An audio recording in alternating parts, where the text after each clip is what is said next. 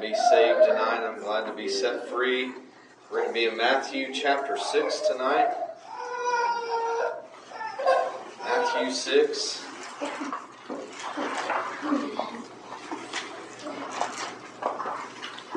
So this is kind of in the middle of the Sermon on the Mount. It's the longest sermon we've got recorded of Jesus Christ. Um, and uh, it goes from Matthew chapter 5 all the way to the end of Matthew chapter 7.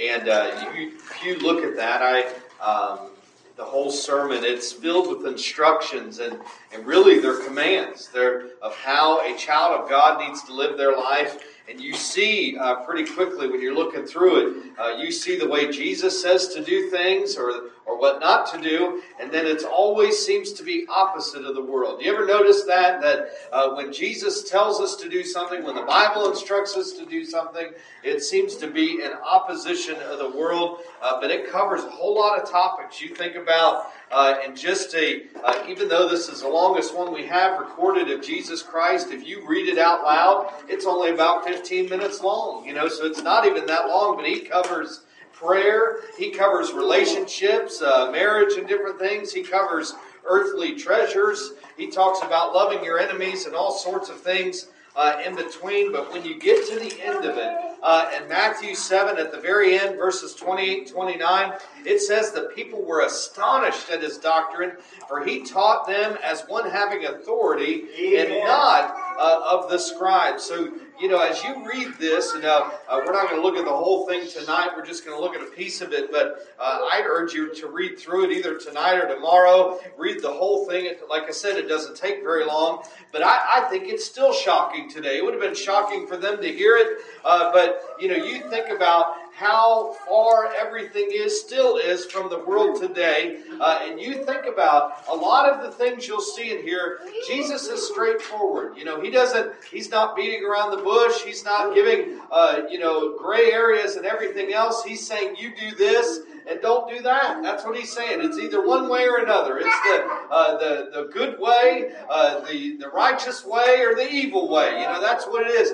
And you know, our world today doesn't think that way. You know, they don't think it's one or the other. They think it's everywhere in between, right? You, uh, it, it, it's not. Uh, the Bible is filled with absolute truth. It is the truth, and if it's not of the truth, it's a lie. And this world is so opposite of that. They're, they say that everyone has their own truth. You know, you can have your truth. I can have my truth. You can have your truth. The problem is you put it all together and it doesn't work. Right? If I say the earth is flat, you say the earth is round, it's got to be one way or another, right? But this world says you can't tell anybody that they're wrong, no matter how crazy it is. And that's why we've gotten into some of the problems we are. Uh, but like I said, the, uh, this world, their their ideas changes with each passing feeling that they have, and the Bible talks about the way, the truth, and the life through Jesus Christ. So, like I said, there's so much packed into here, but I want to look at the section Matthew six, starting in verse 25. Uh, that's where I want to look at tonight. It says this: Jesus is preaching. He says.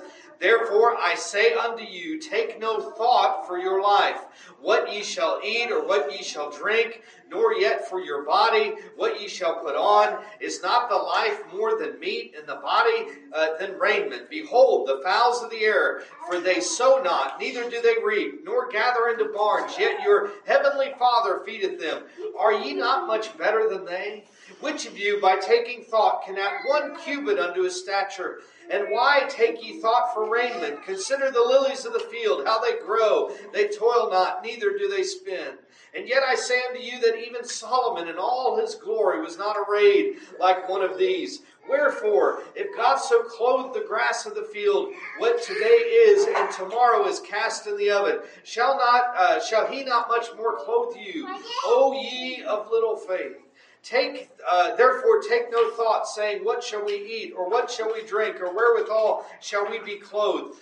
For after all these things do the Gentiles seek. For your heavenly Father knoweth that ye have need of all these things. But seek ye first the kingdom of God and his righteousness, and all these things shall be added unto you. Take therefore no thought for tomorrow, for the morrow shall take uh, thought for the things of itself. Sufficient unto the day is the evil thereof. Let's go to the Lord in prayer. Dear Heavenly Father, we thank you so much for your word tonight. We're so glad, uh, Lord, that we have it today, pure and preserved. And Lord, I pray you would use me tonight to preach. Lord, open up our ears and our hearts tonight for your word. Lord, help us to focus on you. And Lord, help it to touch our lives. And Lord, we thank you, uh, Lord, that you've brought us in tonight and that you're going to help us. In Jesus' name we pray.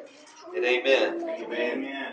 So he, uh, three different times I noticed in this section, he t- he says, "Take no thought." And when he, you know, it's a, a, kind of a different way of saying, "Don't think about this." That's what he's saying. Take no thought. And he mentions one thing twice there uh, in verses 25 and 31. Take no thought for what ye shall eat, and what ye shall drink, and and, and the clothing that you wear. Uh, that is both in 25 and 31, and then down in 34. Take therefore no thought for the morrow. And I thought about those things. He, uh, at first, in verses 25 and 31, he's talking about the physical needs that we have. You know, uh, don't uh, sit and dwell about the physical needs. You know, yes, we need to eat. Yes, we need to have clothes to wear and things like that. But what he is talking about is not planning our outfit for tomorrow. What he's talking about is worry. He is talking about worrying about what you're going to eat and drink and wear. And, and really, I think it's a bigger, he's just giving some examples because in verse 25 he says, Therefore I say unto you, take no thought for your life and I, I don't think he's talking about every part of our life, but I think he's talking about the majority of it, the non spiritual things. Because we, we see later he's going to say, But seek ye first the kingdom of God. So I believe he's talking about, when he says, Take no thought for your life, he's talking about everything else, everything else that doesn't pertain to the kingdom of God. Now, why would we invest so much time and energy uh, to worry about things? Uh, the Lord is saying not to do it. And hey, we're all guilty of this. We're all guilty of doing these things that he says.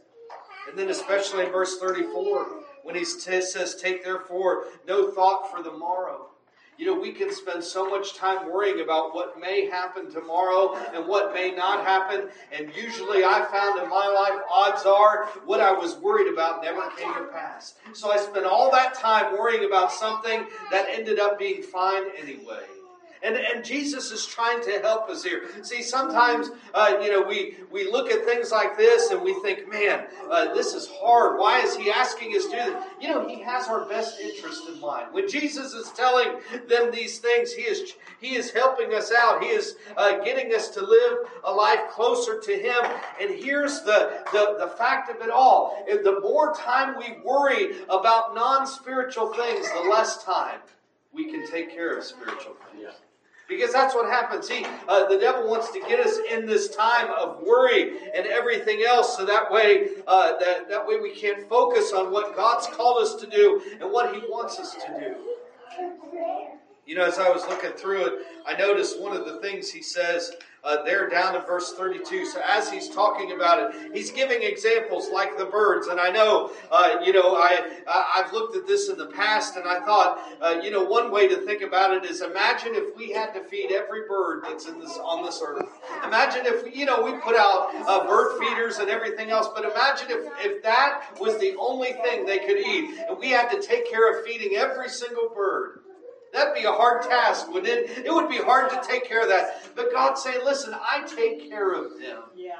And if I take care of the bird that doesn't have a soul, that wasn't made in the image of God, that I, I, I created one day, uh, speaking it into existence, imagine what I would do for the man that I, that I made out of the clay, that I breathed life into, that he became a living soul, uh, that's made in the image of God. We're so much more important than the birds. Now, I'll tell you what, this world doesn't believe that, and they, they think the animals are above us, but God plainly says we are above the animals. And he says, if I'm taking care of them, I'll take care of you too. Because as hard as it would be for us to feed every single bird, it's as easy for God to feed every single one of us. Right? But I noticed something there in verse 32. He said, For after all these things do the Gentiles seek, for your heavenly Father knoweth that ye have need of all these things. So one of the things uh, if we go back to thinking about where we're at right now, this again, the Sermon on the Mount. So, Jesus at the beginning of chapter 5 says that he was teaching from a mountain, and he's mainly teaching his disciples because really they're the ones that are sitting around him, and he's speaking directly to the disciples, but he's outside and he's on a hill, so anyone can hear him. Anyone can hear what he's saying. And the place where he was preaching from, just west of Capernaum. Remember, Capernaum was his home base area where he did most of his miracles and his teaching. But one of the things I found out was just about 500 feet down the hill from where he's preaching is what they call the, the Via Maris. It's this road that connected, a trading road that connected Damascus up in Syria all the way down to Egypt. It cuts right through the middle of Israel and it connects basically Asia to Africa. So at that time, anything that traveled one way or another, they couldn't put stuff on a plane, they could do things by, by ship and stuff like that. But that trading route was the main way to get stuff back and forth. And you think about that. Do you think it was an accident that Jesus set up his ministry and put most of the miracles, most of the teaching, most of everything right there in the middle of a trading route that, that connected the, the East and the, uh, uh, from, from Africa and everything in between? No. No, because what happened? Remember uh, the words about Jesus, his teachings, his miracles, it spread throughout the world. Why? Because those traders, they would come through. They, as they're dealing, as they're getting rid of things, or as they're just passing through, they would hear stories. Maybe they would see Jesus. Maybe they would hear him, or they would hear one of the many people affected by him. It wasn't. It wasn't by accident. And I don't believe that day as he's preaching the Sermon on the Mount. I don't believe it's an accident. He's so close to that trading route, that Via Maris that's right down the hill. And you imagine all these caravans carrying different things uh, that are going back and forth on the trading route. Uh, you think about everything that was carried, uh, much like our highways. They just weren't going 75, 80 miles an hour uh, that they go today. But so all the traders that are going by, and I imagine, even though this is just a, so, a short sermon, I bet there were some that stopped. Yeah. I bet some stopped and listened for a little while. Or at least during the slow journey with the camels or whatever they had uh, to carry the things, they heard parts of it as they're going by. Yeah. Just like you were saying, the nursing home. I love that we're in the very middle in that main hallway that connects the two halves of the nursing home. So that way, as we're preaching and singing and everything else, maybe somebody hears something just for a just for a, a half a minute as they're walking by. But you know, God can use that. Just like I believe God could use it in that day. Uh, he could tell them, uh, uh, He could give them truth and everything else. But you know what else I was thinking? As this road is cutting through, I'm thinking He's got the disciples, and again, He's mainly teaching and preaching to them. And I believe as he's talking about this section where he's saying, hey, uh, take no thought for what you'll eat and, and what you'll wear and things like that, Jesus could have motioned down to that road couldn't he? He could have said, uh, See that road right there? Take no thought for what you'll eat or drink or wear. What's being carried on that road? Right? Food, right from one place, spices and everything else from one place to the other. Food's coming back and forth. Uh, uh, drinks are going back and forth, you know. Uh, and, and what else? Clothing is going back and forth. I bet that was the bulk of what was being traded back and forth. And he's saying, take no thought. By the time he gets down to verse 32, he could just wave his hands. Uh, for these things do the Gentiles seek. Right? That's what they're worried about.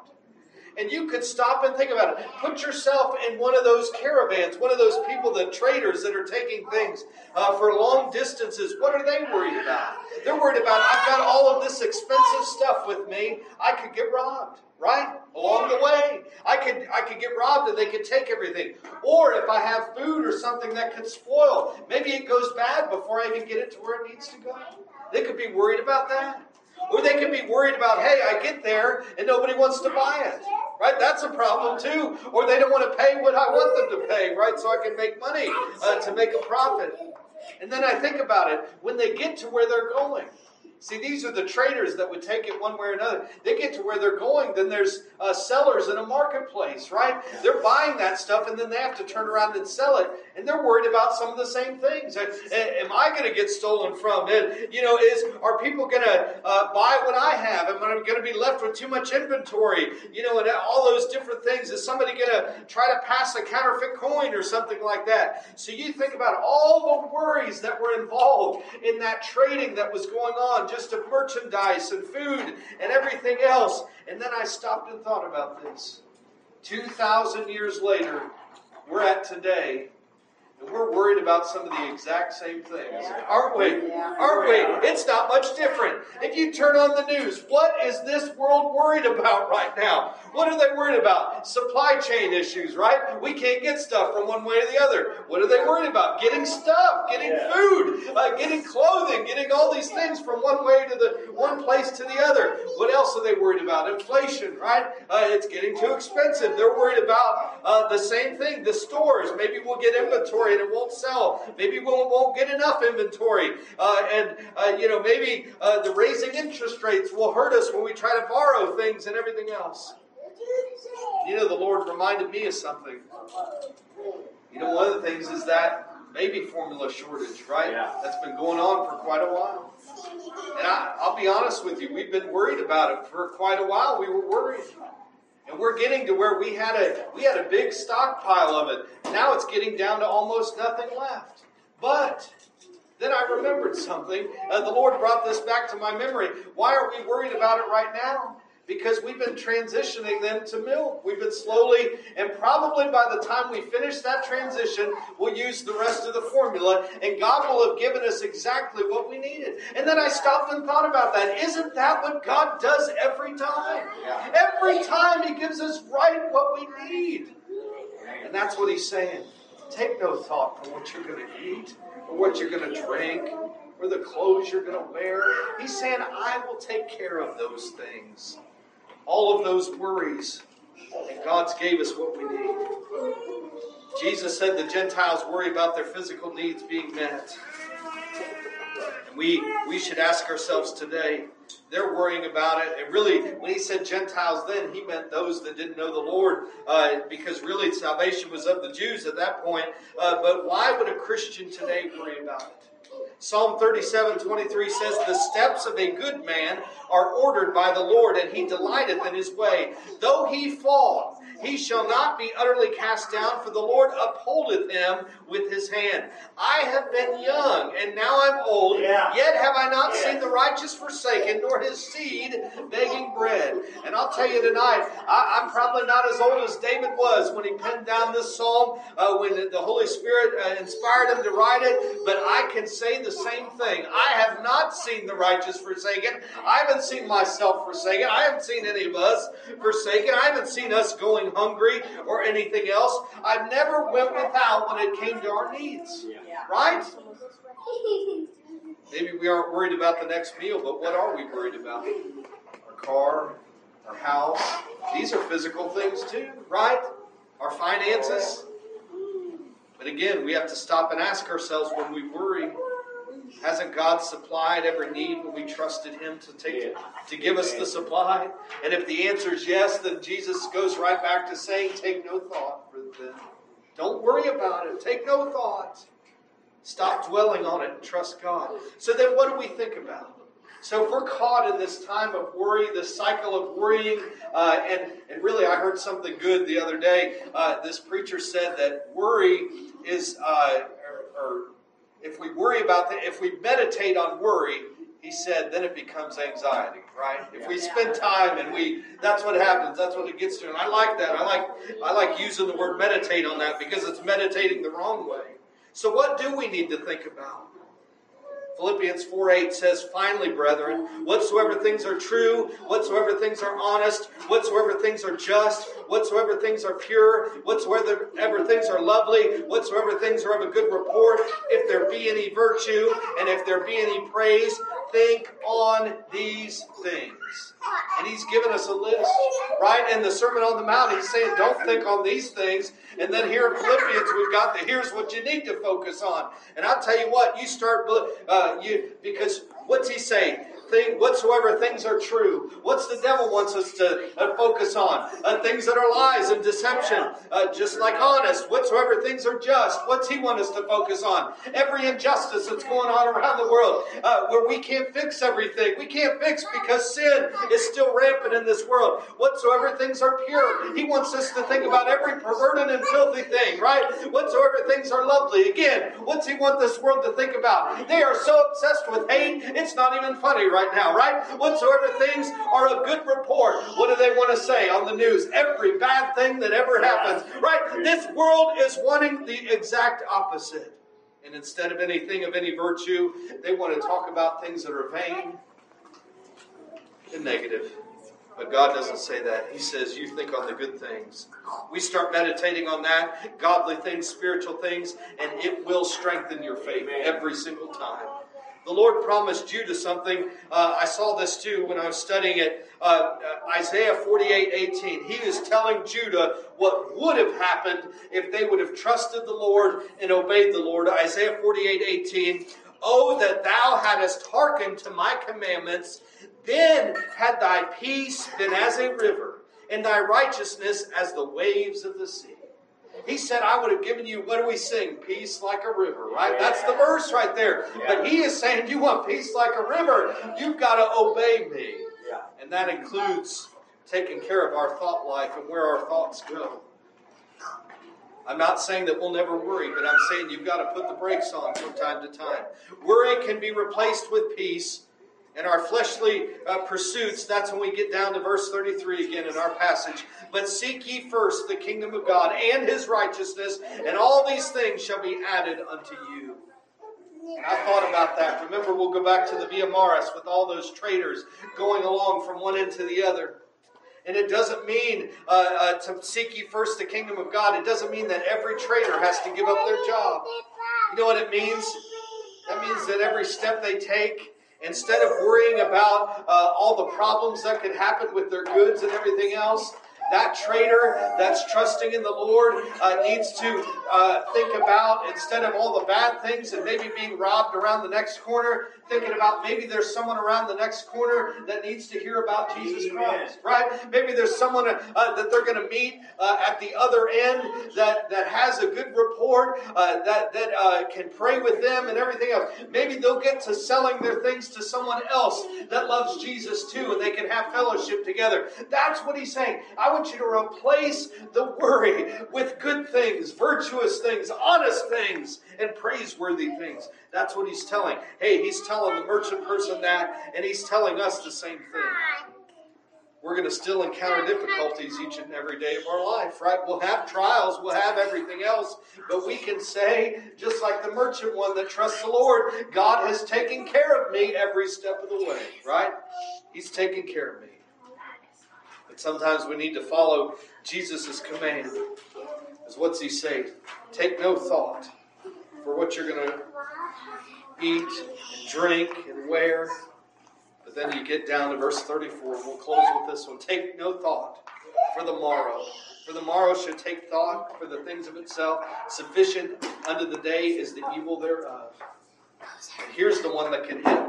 Here's the one that hits me pretty often. See, while you're seeking the thing, the while you're seeking ye first the kingdom of God and his righteousness, and then God takes care of all the physical needs. See, verse 34 is after that. He says, Take no thought, therefore, uh, take therefore no thought for the morrow. You can be thinking about spiritual things and then worry about spiritual things tomorrow. You see that? When he gets down to 34, he's talking about it all. Because I don't know about you, have you worried about spiritual things in the future? Right? I don't know how we're going to do this. I don't know how we're going to take care of that, right? I don't know how this mission trip's going to happen because it seems like everything's going wrong, right? I, I don't know how, uh, you know, we're going to get the church lawn mowed when things are breaking. I, I don't know how we're going to, uh, you know, expand and get the ramp fixed and everything else. Uh, you know, we've been worrying about different things, but there the Lord is reminding us, hey, just focus today. Trust me today. And worry, worry about tomorrow when it comes. Because listen, I think about Enoch. Right? By faith, Enoch was translated that he should not see death. It was not found because God had translated him, for before his translation, he had this testimony that he pleased God. And that word translation just is a fancy way of saying he went from one place to another. Right? Instantly, he was taken from this world and taken to heaven. And I think about that. Enoch could have been worried about what was going to happen the next day, the next week, the next month, the next year. And the Lord's saying, Take no thought for that. You won't even be here. I've got you. Everything's all right. I believe the same thing can be true for the church. All the worries that we have. What have we been talking about? The Lord calling us home. Right? And then what did we sing about? When he comes in the clouds and everything else, when he comes in a white horse, guess what? We'll be behind him in white horses. Yes. Praise the Lord. And then when he comes to defeat every army and every enemy on this earth, we're going to be there to watch it. We're not going to need to fight, but we're going to be there to watch it. Along with every angel in heaven, we're going to see the Lord defeat every enemy. And then we'll just start over with the Lord. I'm telling you what, I'm encouraged tonight. I know it's hard not to worry. I know it's hard not to dwell on things. But Jesus said, again, right in the middle of the Sermon on the Mount, and I was looking at it, the only thing that he spent more time is the beginning, that Beatitudes part, that blessed is the meek, and different things like that. This is the second biggest section in the Sermon on the Mount. And what's he talking about? Take no thought. Don't you worry. Just trust me. We're going to open up the altar tonight. I mean, if you or if you need us to come pray with you, either way, uh, we want to give a chance to pray to the Lord tonight as Brooke's getting a song. Uh, and here's the thing: if you, uh, the first thing to trust the Lord in is to trust Him with your soul, trust Him with your life. You do that by uh, trading in your sinful life, your life against God as an enemy to God. You know, the Bible says all of sin and come short of the glory of God. That includes each one of us. But Jesus Christ died for our sins on the cross. And He rose again on the third day, victorious. And now we can call on His name for salvation. He will change you from the inside out. And one of the things that he changes, I love this, 1 Corinthians 2:16. For who hath known the mind of the Lord that he may instruct him? But we have the mind of Christ. I tell you, I get so tired of Christians acting like we're a new creature and everything except for our mind. No, we got a new mind when we were saved. Now the Lord is saying you got to be careful with it because it can try to get back to the old ways of thinking. Well, what's He say? Stop that in its tracks and start thinking on the good things. And if you know Jesus Christ, are you obeying Him? Because that's what He said. You got to trust Him and obey, and then the peace comes like a river. I like peace. That same preacher that said meditating on worry creates anxiety said meditating on good things brings peace. I like that.